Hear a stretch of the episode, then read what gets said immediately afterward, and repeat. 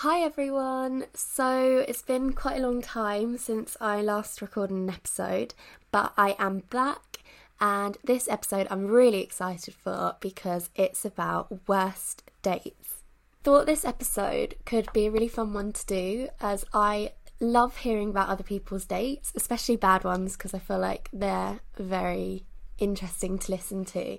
I love watching like first dates and all of that stuff, so I thought, why not talk about first dates and worst dates? So I sent a message to my friends asking them for their worst date stories. Some of them I deliberately sent a message to because I know that they have some funny stories and they were amazing, and then they sent me them. So I'm keeping some of them behind for another episode, but I will put in I think 3 today and then keep the rest for another time. So I did ask my friends if they wanted to be anonymous or not. The first one isn't anonymous. That's going to be a story from my friend Victor, who is amazing, and I can't wait to share his story with you. So I'll just get ahead with that. So I'm going to be reading the exact WhatsApp that Victor sent me about this date. Let me just get it up. So, his message says, "Okay, so, basically context. I'm living in Toulouse, desperately trying to find a good experience with a boy. Poor me, so I'm on Tinder. Not to have a one-night thing or something serious, but more to get some experience, like finding myself through boys, which obviously was a big mistake, but I didn't know that at the time. So I used to match with a lot of people, but I never engaged in conversation. So one day there was this man a little older than me, something like 25 when I was 19, who wrote to me. I don't really know why I swiped him in the first place because he's definitely not good looking and he did not seem interesting either, like ugly face and boring job in management. Anyway, we started talking a bit, and fortunately for me, I went home for a week for Reading Week or something, so I didn't have to decline a date. Yet this guy insisted on talking to me anyway all week long. He even called me on the phone to hear my voice. I should have known he was a freak. And everything was going well, like he sounded like a bit protective, but at the time I liked that. So I said, why not give him a chance and meet him? So I came back from Reading Week and met him in the central place of Toulouse. He said he was bringing me to a restaurant, so I had a high standard. Sounded quite bougie and stuff, which I do like. On my way to meet him, I see one of my best friends from the city, and we had a little catch-up. Super excited, and she decides to give me a kiss on the lips to wish me luck. We were really close, and she always did that. Anyway, I continued my journey, and I finally meet the guy. I'm sorry, Bills, but he was really bad looking and his teeth weren't aligned. Anyway, I thought he's nice and we could enjoy a good date, etc. What a fool I was. So we start the usual awkward conversation while he said he was bringing me a restaurant right in the next street. It was actually a cheap student burger place, worse than McDonald's. Just as I said, I had some lipstick around my lips, probably from when my best friend kissed me. While laughing, getting rid of it, I explained that on my way to meet him I saw a friend of mine that kissed me good luck. Obviously didn't work. I never saw someone more choked and disgusted in my entire life. He literally said that it was disgusting and that he would never kiss his best friend, called me a hoe and said that when we will be together your lips will be mine and no one would ever kiss them but me.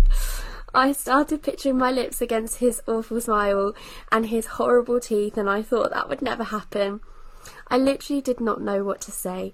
I was in shock and definitely not as confident as I am now, so I didn't tell him to fuck off even though I really wanted to. Anyway, even though I knew I would never see him again, after that I now wanted to block his number as soon as possible, but I could not leave. We had to order dinner and everything, so I had to wait until the end.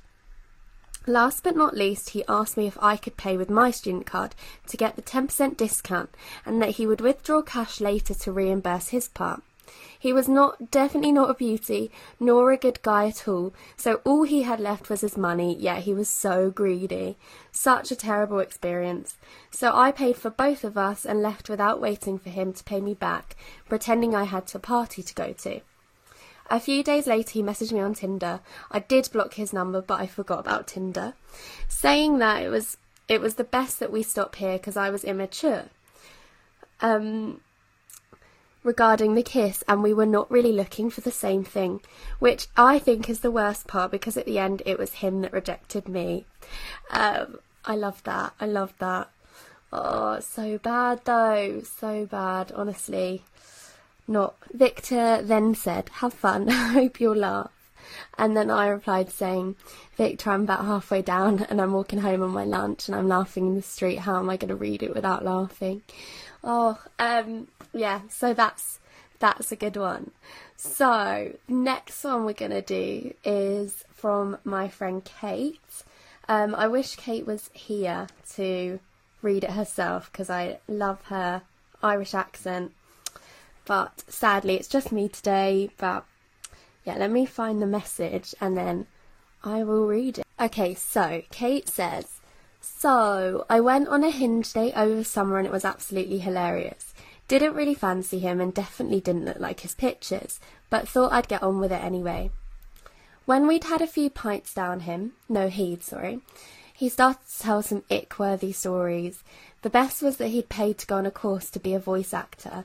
Without me prompting him, he proceeded to show me his SpongeBob impression again and again. I could have been mid-conversation about something really serious and he'd just whip it out. The whole bar could hear it. The looks we were getting were hilarious. The worst part about it was that it wasn't even good. He was showing clear signs that he wanted a second date, but I needed to plan my escape. I told him I needed to get home as I had work the next day, but he went to the bar and bought me a bottle of wine, 2 cocktails and 4 shots. I couldn't stay any longer. No amount of alcohol was going to make this situation any better. He then went to the toilet and I rang my housemate. He came to pick me up and I quickly told him I needed to go and I left. I came back to the same bar with my friends the next night, and the bar staff told us that he stayed by himself, drank all the alcohol he'd bought me, and got into a fight. Good riddance, never again."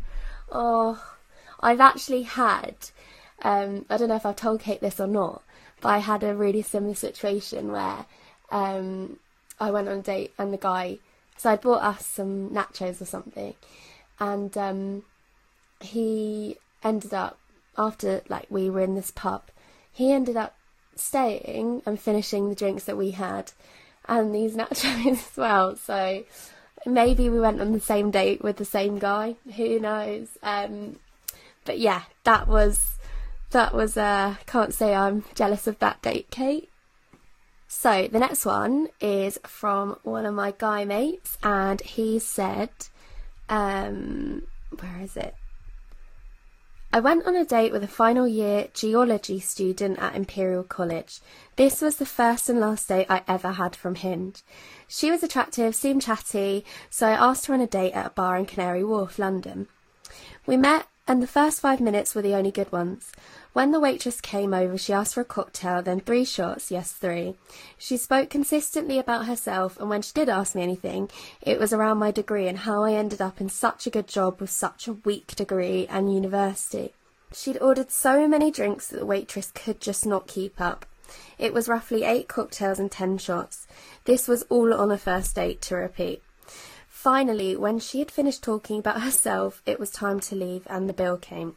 She then flicked her head to the side and started staring at the wall when the bill came.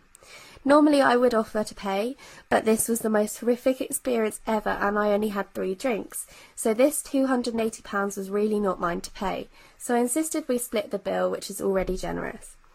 She stared at me straight in the eyes and smirked and was shocked that I didn't offer to pay. You can see why I did not ask for a second date." So when he sent me that message, so this is me talking now, I knew that there was more to it, so I asked him for a part 2, which he did send, so this is the rest. "After the date, I thought that maybe she would be different in a changed environment, so I asked her if she wanted to go out and she said that she wanted a party at mine where she could pick the songs, so I stupidly agreed. She proceeded to criticise the decor and view from my place, and then called me boring for not dancing like a possessed devil child like she was. I then got up to dance and she grabbed my hands, leant in to kiss me and then pulled away and started giggling to herself. By this point I was tired. It was a Thursday, so work the next day, and she was extremely irritating, so I dropped the hint that it was time to leave. It was about 1 a.m. She then stayed dancing to the worst, cheesiest 80s songs until 2 a.m. and burnt herself out, so offered to leave. As she was putting her shoes on, she insisted that I ordered her an Uber. She then said, "You're coming with me," to which I said that I was working at 8:30 the next day, so I couldn't either way, even if I wanted to, which by this point I could not think of anything worse. So then she said, you've got no choice. I then offered to wait outside with her until the Uber came, and then she began to scream, saying how much of a dick I was. The argument continued until she got into the Uber. Good rodents. Yeah, so that is not a great day either.